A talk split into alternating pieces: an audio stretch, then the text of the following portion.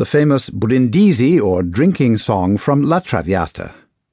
Barezzi was disappointed, shocked even, at Verdi's rejection by the Conservatory, but his faith in him was unshakable, and he determined that Verdi should stay on in Milan and study privately with the esteemed Vincenzo Lavigna. This he did for three years, as it turned out, with Barezzi bearing most of the cost. Lavigna was a conservative and a demanding taskmaster.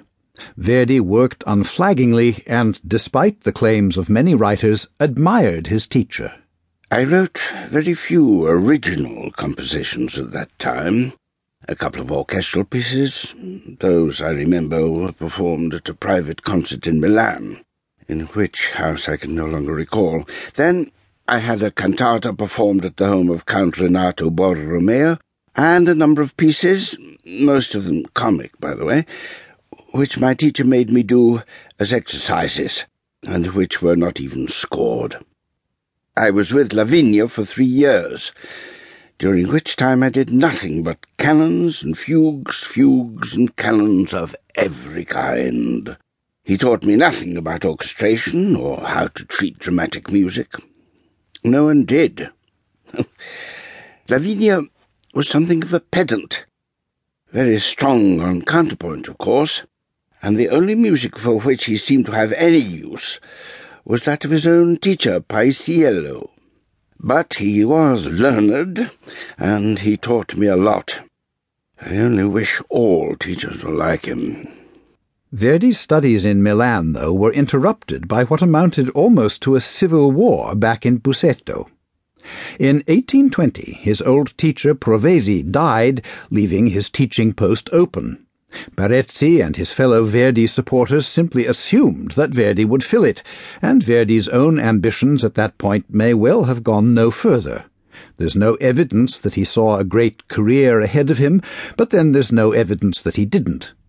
Anyway, there was a rival candidate for the post, backed by the clergy, and his supporters were no less determined than Verdi's. They played fast and loose with the rules of the game, so to speak, and their man got the job, or stole the job as far as the Verdians were concerned. The result was uproar, violent clashes on the streets, arrests, prosecutions, literary lampoons, the lot. And all this over the appointment of a musician in a small Italian town. Nor was it just a matter of local concern. Among a long list of other reports, suggestions, and injunctions, the Bishop of Borgo San Donnino, who supported the rival candidate, issued a decree to the Home Secretary of Parma. Let the civil and military authorities be ordered to watch with the utmost vigilance, and to crush the rebellion at its birth.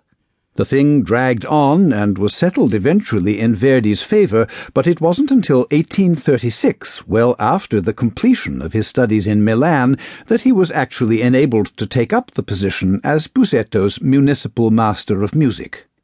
By this time, he was contemplating another far better paid job elsewhere in Monza, but his supporters were having none of it. He was told that if he attempted to leave Busseto, he would be forcibly prevented from doing so. But there was one major consolation. With his position now settled, he could at last marry Margherita Barezzi, who became his wife on the 4th of May, 1836, thus making Antonio, who had already loved Verdi as a son for many years, one very happy father in law. In the next three years, Verdi devoted himself to all the often humdrum activities required of his position, but his mind was already looking beyond Busseto, whose deep partisan divisions had already soured his feelings for it. In any case, ever since his experiences in Milan, his eye had been fixed on the opera house.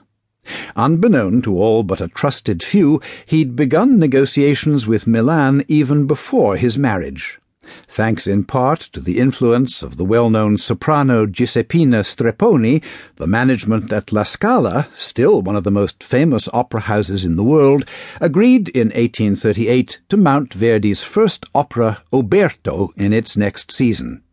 Without even waiting for its first production, he resigned from his post in Busseto and moved with his young family, he'd now become a father, to Milan.